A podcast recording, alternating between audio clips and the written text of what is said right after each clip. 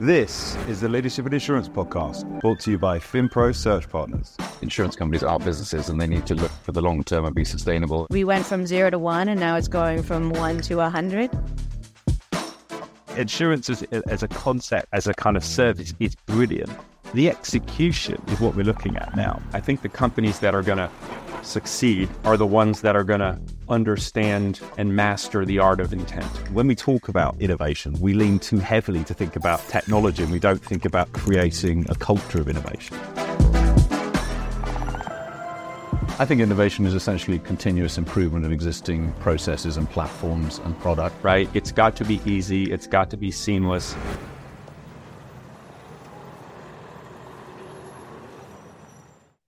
Good afternoon and welcome to the Emerging Tech series of the Leadership in Insurance podcast. I'm your host, Gavin Savage, and this is the podcast where we speak to technology founders, executives, and leaders from the world of InsurTech. And today I am very lucky to be joined by the CTO of Alicia Insurance, Richard Arnold. Richard, welcome. Thanks, Gavin. Good How you doing? I'm fine. Sun is shining after weeks of rain, so I'm happy. Yeah, yeah. The uh, pleased to say the sun is shining in the in the UK over here. Just for the listeners, um, where are you calling from? I'm calling from uh, Holland, Rotterdam to be precise. Rotterdam, yeah, uh, yeah. We have quite similar weather, so it seems like a fitting theme at the, the start of my podcast that we speak about the weather. But we uh, we have many highs and lows in the UK, but um, yeah, it's, uh, it's sunny but but super cold here in the UK. So, but I'm pleased to say the sun is shining through the window here, so it's a good sign for today's podcast. Don't get used to it. Probably. No, no, we don't. We don't get too comfortable here in the UK with the weather. But um, like, thank you for uh, for joining me, Richard. I know we've had this in the in the pipe for for a few months, and it's been a super busy time for you and the Alicia team. Um, you're just mentioning off camera, you're in the midst of launching some new products and features. So, again, I do appreciate you coming on. And, and before we get into everything that we're going to discuss today, um, a great place to start, as always, would be if you could introduce um, yourself formally and um, including in that, I guess, a really interesting background um, from yourself. I think um, it'd be great for the listeners to hear about how you got into technology as a whole and how you navigated into the world of InsurTech with Alicia. Sure. Uh, so I'm uh, Richard, uh, co-founder and CTO of Alicia. 43 years old, um, born in Rotterdam, currently living and working in Rotterdam. Um, and I started my uh, tech career, I think, uh, well, for sure during my uh, my teenage years. Uh, I kind of fell in love with everything that had a, a screen and uh, and some buttons on it. So I was very interested in uh, in that kind of stuff in hardware and software uh, in my younger years. And uh, when I left high school, I went to study computer science, but in combination with business administration. So I had a fascin- fascination of what could tech do, processes, and what uh, how to improve businesses with that. I grew into that. Um, approximately 2000, 2002, I uh, started uh, my first own business. It was around the time that online software websites uh, was kind of a easy uh, way of uh, well get some jobs. So some friends of mine um, they were working at the as a volunteer at the local hockey club, field hockey club that is, and they asked how how they could manage the number of of members they had. So you have the the treasurer and the, the chairman having different sets of data. Um, so I was kind of used to putting some data online, creating uh, uh, like portals.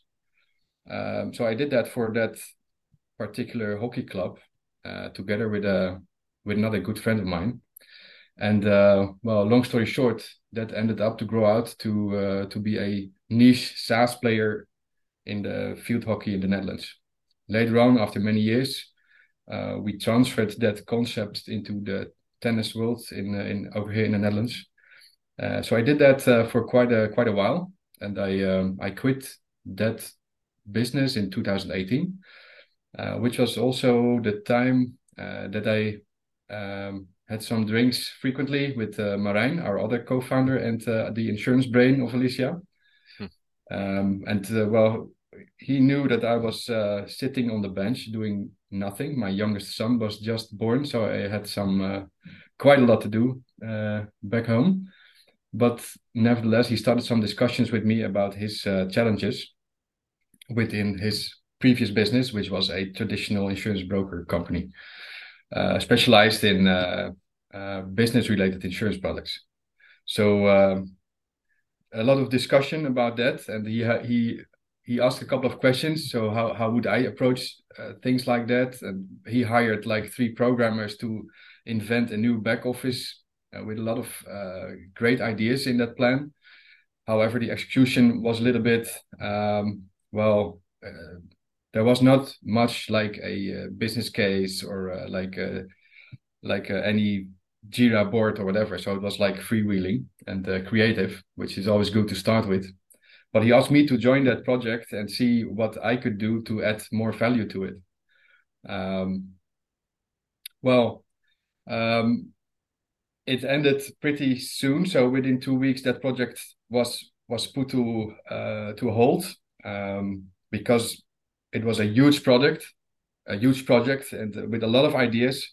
Uh, and it took would took take years and a lot of money to realize it. Uh, so it would got, get out of hand pretty soon if you wouldn't go back to the core and see what's really the goal. So during my previous career within the field hockey and the tennis world, I learned how to start small and uh, put things together if it grows, right? So um, if, if I relate to the field hockey story, uh, we would go club by club at each club individually with a lot of attention, uh, with a lot of uh, cooperating with those uh, people involved with the clubs. Um, and so through the years, it became bigger and bigger. Uh, during those years, I learned how to deal with uh, data flows, how to link them together, how to get metadata from detailed data, etc., etc. So, thinking back about my first career in building that business, um, I learned a lot of things. I learned how not to do it. So that's uh, one of the first things that you learn when you mm. when you do something. When you get older, you you get a lot of experience about how to not do stuff. Um, but I didn't remember from my first career that you have to start small and not uh, give big ideas to the tech teams and just let them execute it. And uh, okay, we will speak again in about 12 months. You will not get what you uh, envisioned. And uh, so I explained that to uh, Marijn. And the uh, project was put to hold. Uh, and that was the beginning of a lot of beautiful discussions. So um, that was actually the birth of, of Alicia. Mm. Brilliant. Thank you. And um, again, for the listeners, could you just explain a little bit more about what Alicia are, who are they, and and um, and what the overarching um, mission, mission is, sorry, of uh, of Alicia Insurance. Sure.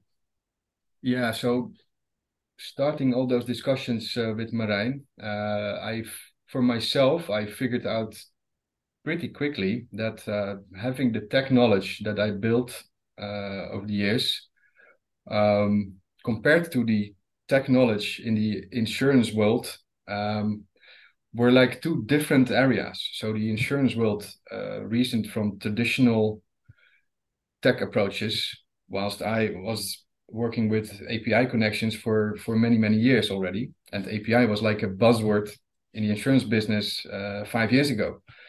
So I felt uh, well on one hand surprised to to learn that uh, outside my previous bubble um, my experiences actually had quite some uh, some value in another world, such as the insurance world. And I was fascinated by the the level of um, enthusiasm that was linked to the tech buzzwords five years ago. So the insurance business was really already uh, ramping up for, um, I think, uh, transition phase. Yeah so and Marijn's previous companies, like I just said, specialized in business related uh, insurance products. So his frustration was okay. So I, when I want to buy a bike or a, a laptop or or name it, I just get my phone, uh, press some buttons, and five minutes later, I have the invoice, I have um, the time slot when it will be delivered to my to my house. Why isn't that the case with business related insurance products? So there was a big gap in um, the service, the target group versus the the way of uh, putting this kind of products on the market. So you would end up with uh, a little bit old school uh, online flows that might uh, end up in filling in PDF forms or printing out stuff or having to make phone calls before you would get your, your insurance coverage. So the, the main frustration uh, Marijn had was why isn't this world moving along with all the other uh, like e-commerce uh, with like a private insurance world stuff like that. Um, so that resulted in many many uh, interesting um, discussions, and we decided to just start with one product. Um, the general liability product for freelancers was our first product because we think, uh, we thought, and we still think that uh, freelancers um, in in the Netherlands, but in Europe as a whole, maybe even worldwide, are potentially uh, extremely underserved in terms of insurance coverages. So it's about awareness of that for example, your private insurance product, general liability product, doesn't necessarily cover you when you do your work as a freelancer. You will need another insurance product for that. Uh, so our our first feeling was you have to, um, if you see the new target group, freelancers, they move from one job to another, from one profession to another profession, which is not combining very well with the more traditional insurance products. So we wanted to make them flexible, make them uh, accessible, uh, clear, straightforward. So no, uh, how do you say that? No, not a lot of obsolete coverages, but just this is what you need, this is what you get. Um, straightforward language, straightforward pricing, focusing on uh, the underserved target group uh, with the whole spectrum of uh, of products. That was our goal and then you have yeah. to start somewhere.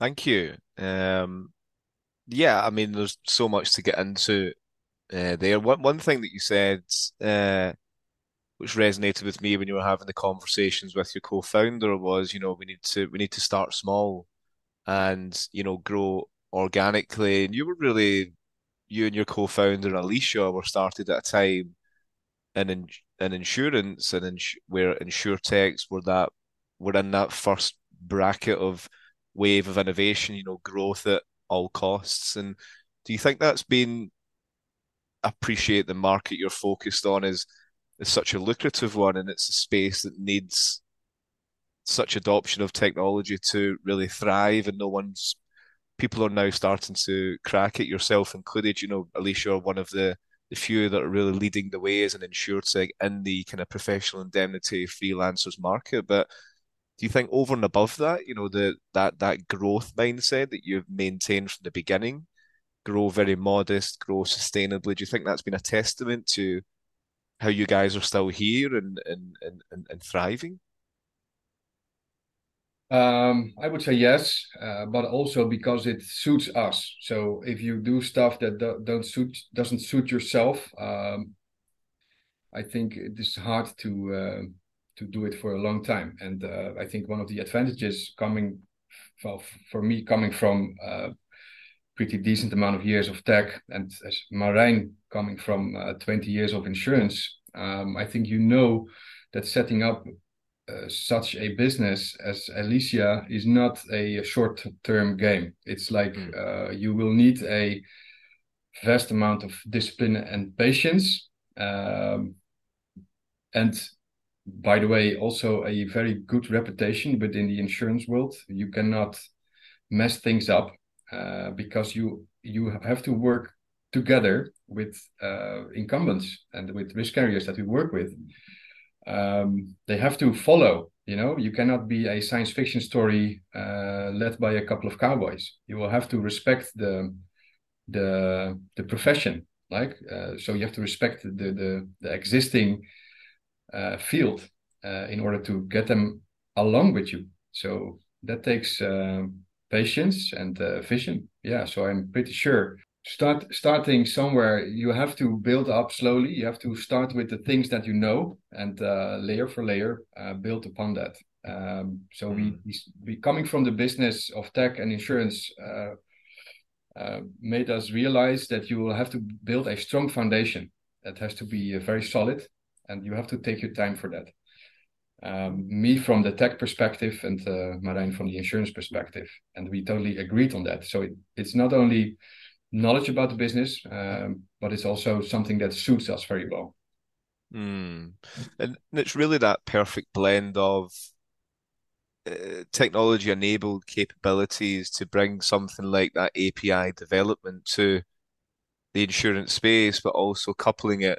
So, as you kind of said, you know, it doesn't work if you just try and roll up to the insurance companies with some sort of science fiction off the wall technology and say this is going to you know, improve your operations or your service offering that you've been doing for hundreds of years, but we just know that. And it's and it's three technology professionals that have never been in insurance. And it's kind of like, well, you're telling us how to do something that we've been doing for hundreds of years. Whereas that perfect blend of being very much an ecosystem aggregator of of of the insurance space, partnering with carriers, partnering with brokers, and and being patient with them again on top of that modest growth, um, clearly seems like it's been, you know, a great move um, straight from the off um, at Alicia. Yeah, I, I think so. Looking back, um, um, I have zero regrets of uh, every now and then uh, slowing down the pace to build up more mm. more solid layers in the business. And uh, you have to. It's not only tech. It's like you have to. Uh, so we are also an MGA, right? It, comes with a lot of uh, a lot of fun, I would say. Uh, you have to do quite some work to to maintain your license to operate as an MGA. And if you go too fast and if you build up uh, like uh, gaps in your data, or uh, if you uh, rake in uh, bad business, bad products, I think you're not there for the for the long run. No. Mm. And and kind of moving on to I guess the the market that is um, freelancers, gig economy, small to medium enterprises. Um, Uh, it's it it's still it's quite staggering to me how how still underserved the, the, the community is when it comes to business insurance. You know, many legacy providers fail to offer digital friendly, streamlined, competitive offerings. And and you know, you look at I mean, how can we explain that when the number of freelancers has doubled across Europe and the UK in the last 10 years, you know, it, it just doesn't, and, and the market cap is somewhere in excess of three to four, maybe five billion um, euros. Like, so I just, for me, it's, it's quite, um, it's very interesting, but also perplexing as to why it's still underserved. Like, what, why do you think that is? Um, well, what we see is that uh, freelancers um, they, there's quite some products for them, right? So um, you would have uh, personal insurance products that have been like uh, tuned up to freelancer products or uh, SME products tuned down to freelancer products, but the the basic layer of those products are not uh, like uh, written from scratch with the freelancer in mind, and, uh, and um, so they were invented quite a while ago, and building on that base you would try to to service a new uh, target audience that's moving uh, more online, more flexible than the target audience was when the, the base layer of the product was uh, invented years ago. So, and I think we started from scratch. Uh, being an MGA, we had the freedom to start to to write our own policies, policy conditions, create our own products, um, and they were really set up with the freelancer in mind so it's not product centric uh, approaching; it's a user centric approach, mm. like we, uh, like we do in tech. It's like user centric, and um, I think that's a big difference. Also, products for freelancers. Uh, so freelancers move more online, right? So they like a decade ago, you would call around or go to uh, network uh, uh, events to get your new job, maybe even longer than 10 years ago. But nowadays, you will go online. There's many many platforms there's many many uh, gateways to work. Uh, so if you're a freelancer you wouldn't think of uh, going uh, to uh, offline network events before checking out the the several hundreds of sources of online online sources of jobs. Uh, and i think moving this movement online i think the insurance products that freelancers need didn't necessarily move along with them into that online world. Uh, so Alicia mm. does embedded distribution, uh, B2B to C, uh, and that means that we are there. So if they uh, go look for that next job uh, on the platforms, uh, chances are pretty pretty high that you will you will see our products, and that's I think the trick. we make it more accessible and more easy to buy these products because nobody wakes up with the feeling uh, today is the is a great day because I'm going to buy an insurance product. Everybody feels it feels like doing your homework, doing your taxes. Yeah. So, uh, and if you would have to call to an insurance company or go to a uh, online environment that's not up to your to the standard that you have gotten used to uh, in your whole life, I think doing your homework. Uh, well, if you have the slightest reason to do it later, you will probably do it later. But if we make it as easy, as convenient, and as accessible as possible, um, I think uh, that's how you service this target group. Mm. Yeah. Hmm. yeah, what what a great day that would be! What a win for insurance that would be if people actually woke up and thought today is a great day. I'm going to buy insurance. yeah, that's not that the would, business we are in. No, that would that would be a that would be a turning point. Um, but it, it's for me what, what I'm kind of wondering as well because you're right the way that freelancers have moved in terms of uh, where the operations are happening. It's within, from what I can see anyway, and, and, and you know you you can provide more of a, an in depth view into that. But you know, tech and data, you know, art and design, marketing and, and comms, you know, yes, business services, management consultants, but that's always kind of been around. But the the kind of aforementioned are the ones that have, have rose to the top for me in terms of freelancers, particularly you know developers, you know data um, experts, like someone coming in. Where, where do you think the gaps are for, you know, a, a software engineer that's a freelancer that wakes up and decides he needs insurance? Like, where are the gaps there, and why why are they not covered to the extent that they should be? You mean the insurance protection gaps? Yeah, yeah, exactly.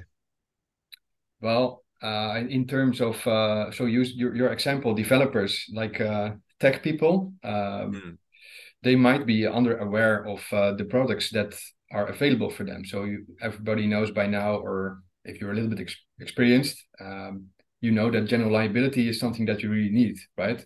Mm. Um, it's a cheap product and it's uh, like a no-brainer. If you're a freelancer, if you have your own business, you should have that product. Yeah. Um, but consultants and uh, tech people, um, they should really consider having a professional indemnity product because you can make mistakes in your job. So you can make uh, if you're dealing with numbers or financials in your software in your development and you you make a miscalculation and the business that you're working for is uh, is uh, is basing its strategy on the reports that your software is making uh, well that's probably a case in which you uh, feel pretty comfortable having a professional indemnity product in order to to buy that you have to know what it is you have to understand what it is and what it what what which risk it's it's covering for you uh, so I think creating awareness in, for example, the online environments where the freelancers get their next job uh, is, is step one. So you will have to clearly explain what kind of products are available for you as quickly as possible, right after you have defined what your daily job is within the current uh, job that you're doing. Uh, I think you should immediately see uh, these products are available for you and what do they protect you against. Mm. And and in order for that in order for that to be the case for someone coming on and, and with, as you say, no knowledge of of where to go, I think that that feeling, you know, from a, a direct to consumer, or you know, you maybe refer that as B two B because it's you know businesses as such, even though it's an individual. But you know, even when I took out life insurance, we were saying on my call, you know, I've said this a few times throughout the podcast that I had even just from a life insurance perspective, I had really no idea where to go. I kind of went onto Google. It was all about overwhelming. I typed in life insurance and all these big carriers come on and you know, it's just that lack of having a marketplace to look at and have real personalized information to to work from that's that's suitable to your situation. But you know, the market that you guys are in, i.e., freelancers, general and professional indemnity, it seems like building the tech from scratch is is really the is really the the, the key there, as opposed to maybe maybe opting to buy some pre-existing technology, but that option to build from scratch at Alicia mm. Seems to have really set you apart. You know, is that do you think do you think that's the case? Well, first of all, you're probably not asking the most objective one because I'm uh, I feel very comfortable with uh, building uh, our own platform. So yeah. I uh, so the how do you say that? Like it, it wasn't for me. It wasn't a very tough decision because in the existing uh, uh, world, the existing insurance uh, business, you mm-hmm. would have legacy software, right? That makes total sense. That's not a surprise. Uh, legacy software that's pretty hard to connect to uh, cloud-based, uh, like good qualitative user journeys. Um, it is so the, the the speed of innovation would be very hard to combine with an existing piece of software uh, uh, as a backend. And also, I've investigated um, quite some new, newer uh, solutions, but feeling comfortable as a whole with software development, um, I thought it would be pretty smart to do it ourselves because I think it, it, it creates the, the greatest value.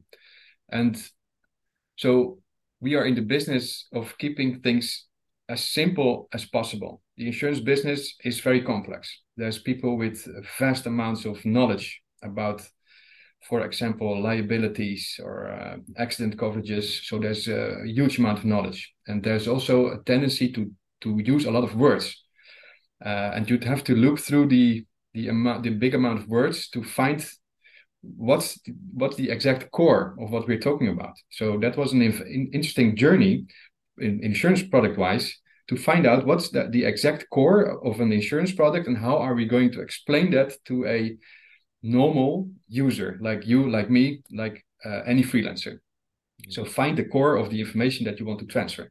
And we do the same with with our tech. So we do not create uh, 100 buttons for you when you buy your insurance product. We just minimize the uh, amount of uh, interactions that you would need to buy a product and also like you said your uh, it's uh, your example life insurance you would go to uh, marketplaces and you would feel overwhelmed by the information and the variation of products that you would get. I think that's where our embeddedness uh, comes in.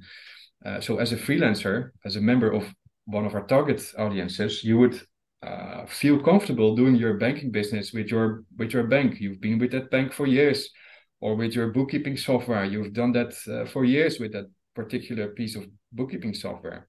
And if that bank or that that bookkeeping uh, software would uh, would add uh, like a co-branded uh, insurance set of insurance products in the existing environment, I think you would feel pretty comfortable to ex- extend your uh, your relation with that bank uh, with a couple of insurance products within that same bank.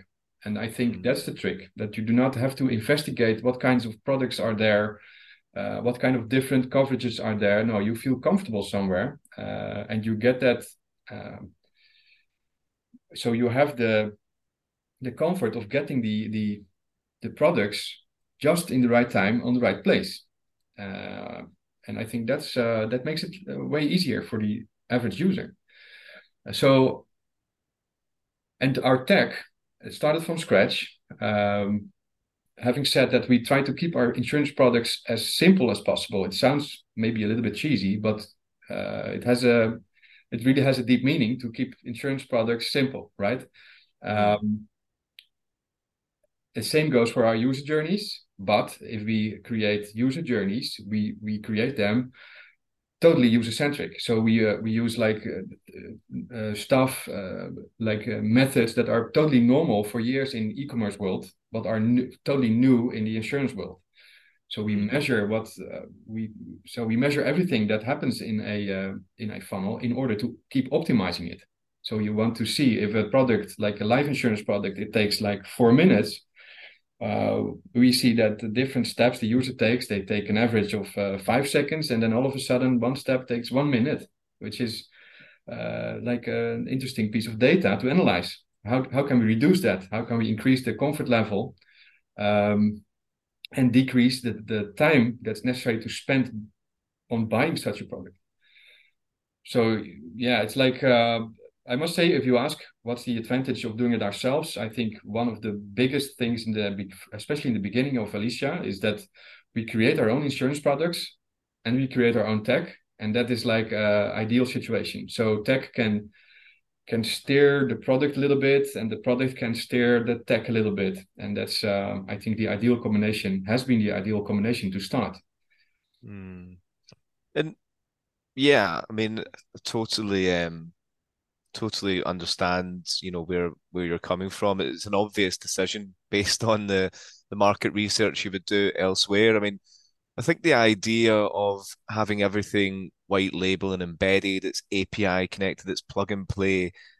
You know, you're creating that funnel for the the ecosystem for your partners, but the idea, uh, lots of lots of people would have thought about doing this and probably still do. So it's it's now all about when we were discussing on our initial conversation, you know, that next wave of insurance, that execution part of offering this type of service. But you know, this is maybe your secret sauce, and you can't divulge this because someone else will go out and build another Alicia. But like, what, why do you feel that you guys have been so successful in in getting it right? You know, making it simplistic. You know, all the things you're saying are you know, mm. very obvious to a degree. And and as I say, API connected software, embedded solutions, they're not it's not cutting edge, you know, in terms of it's the latest thing. It's been going around for a, a number of years, particularly within banking and fintech for the last seven or eight years. But why do you think you guys have just got it so right? Um, is it down to the team? Is it down to the the blend of you know the knowledge between yourself and your co-founder? Like, just kind of curious to get a, an insight if you can share. Well, we we challenge uh, ourselves. So uh, I think uh, the first thing that comes to mind is always that s- simple simplicity, right? So the the necessity to to continuously try to make stuff simpler than they were. Uh, so we come from a complex situation and we keep making it simple, simple, simple.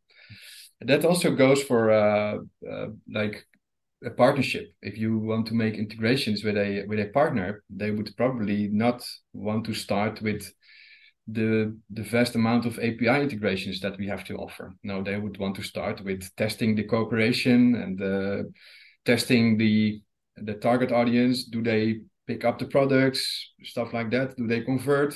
Uh, and if you have that that layer of uh, uh of validation, then you can build and make the partnership more, uh, from a tech point of view, more complex and more integrated. Um, but I think it's so also th- that's something that we really think along with partners and I've already stated that we create our insurance products with the the end user, with the uh, the, the policyholder in mind. But when we approach partnerships, we do the same. So it's like uh, we know tech companies, we know how tech teams work. They don't have time for uh, integrations with partners, they only have they mainly have time for core business.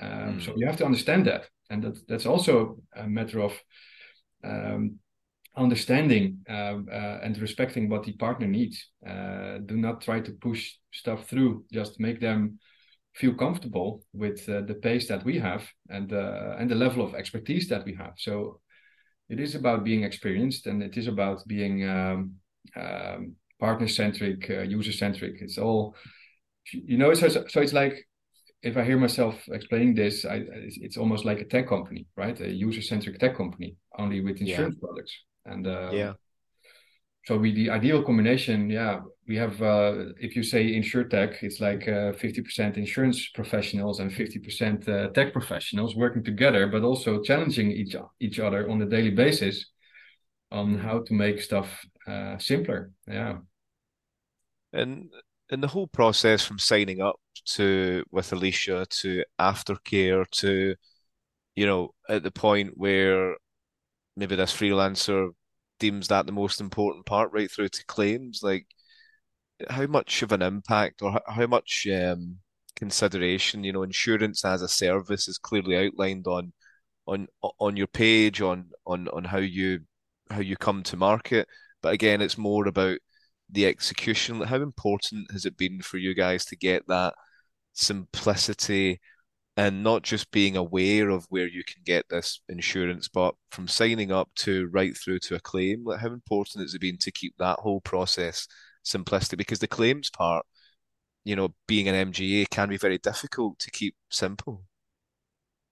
That's absolutely uh, true. Um, we have pretty good cooperations with the risk carriers behind our products, right? So there's a clear understanding of what uh, what Alicia does in terms of claims and aftercare as a whole and what the risk carrier does. And I think what everybody likes is that you're not, um, we are not being Alicia centric or risk carrier centric, we are being user centric. So everybody understands that if you are in trouble and you have one of those situations that you'd rather not have and you need your insurance product, you want to be helped.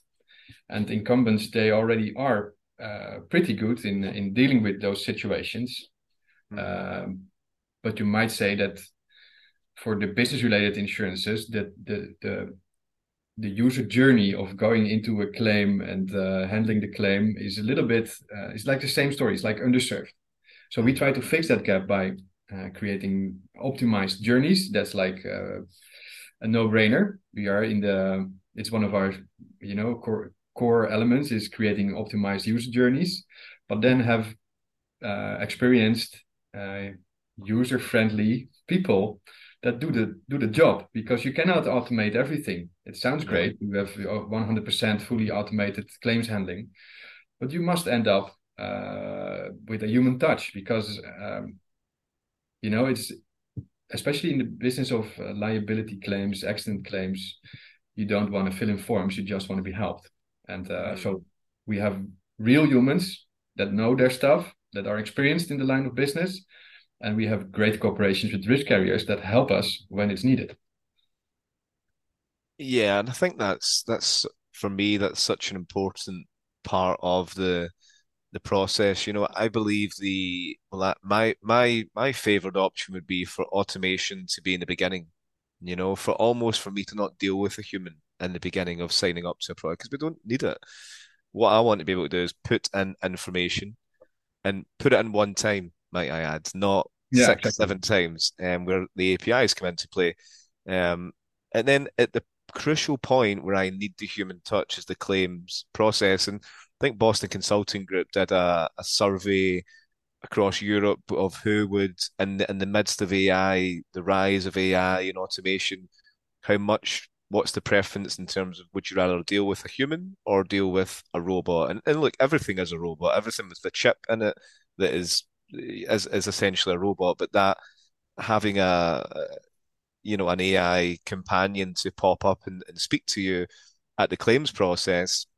Um, this wasn't related specifically to insurance, but you could factor it in to the degree that over over fifty percent of people taking that survey said that they would rather deal with a human, even still, regardless of how efficient the the bot was. So, you know, I think in insurance, you know, leaving those those user experiences that those experts in that area for the claims process just makes makes a lot of sense and and would give the people what what they want when they need it.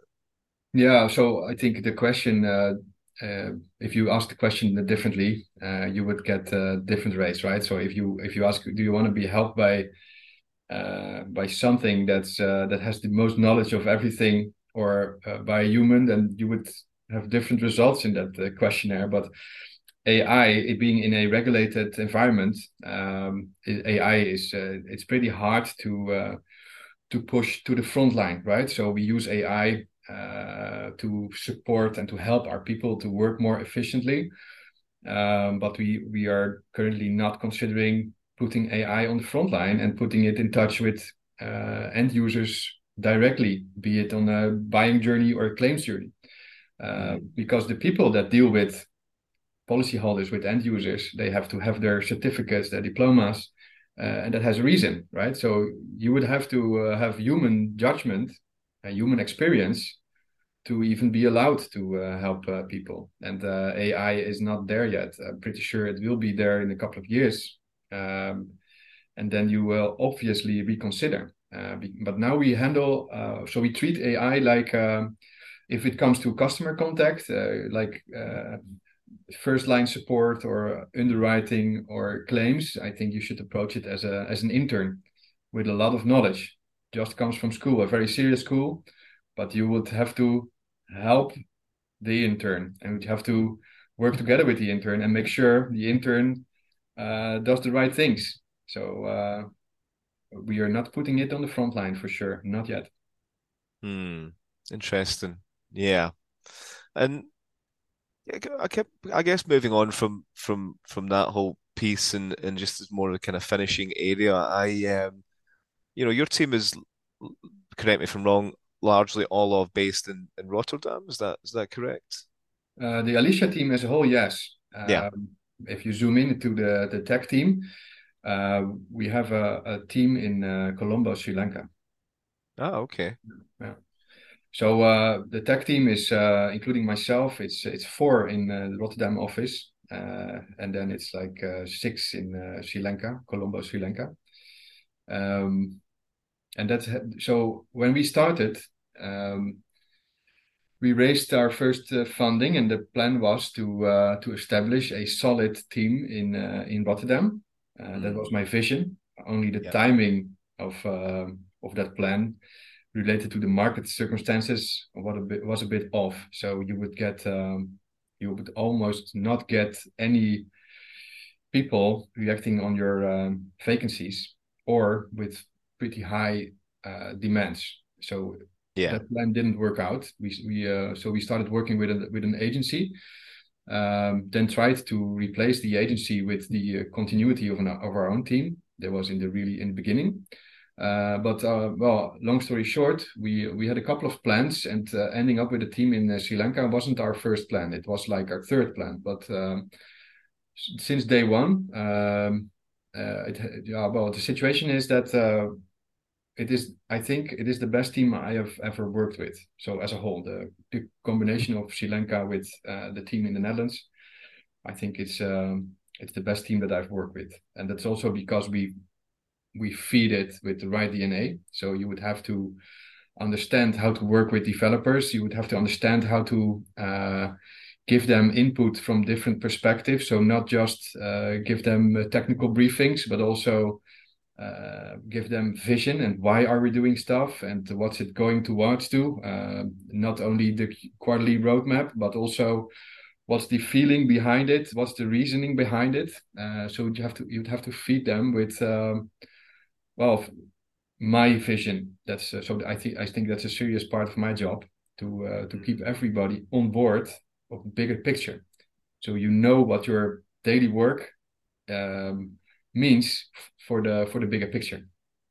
Yeah, it's really interesting insight, and you know this is this could be seen as controversial, but I don't think it is. I think it's just I just think it's interesting that, as you know, you know we are FinPro. We're an executive search. We hire senior leaders, but we do uh, particularly with me being in technology, I'll do a lot of projects, and team build outs, and you know the the the percentage that that I see is definitely more 50-50 now. It was definitely more 80-20 in terms of fully remote businesses or fully remote mandates for engineers. Now we've I've started to see that come 50-50, maybe even slightly more towards being in on an office. And you mm. know, I still think that for for for certain business functions, I get the in person, but for engineering, I just think you miss out on a lot of fantastic talent. You know, it doesn't have to be in the best corners of the world in the US or Europe. It could be you know, outside of scope, like Sri Lanka, for example. You know, as you say, it's not your first, second; it was your third choice, and and for you to say it's been the best decision or the best team you've worked with, I think is a is a testament to that diverse, high performing um, tech team that you can build if you go remote. And it just always begs a question for me when it, when I'm asked to do a search and, and it's for a software engineer, a senior, and I'm asked to find a person that is willing to come in five days a week or four days a week, and and you just limit the pool so much. And and the question I always ask is why, and the answer I always get is that we're we're building a great culture, Mhm. and it's like, well, why can't you do that remote? So Yeah. particularly within tech. So yeah, I don't know if you had any kind of uh, opinion or experience on that, but the experience you firsthand seems to be that you can build a great culture either way. But do you think it's down to the business or I don't know. It's just it's always something I wonder.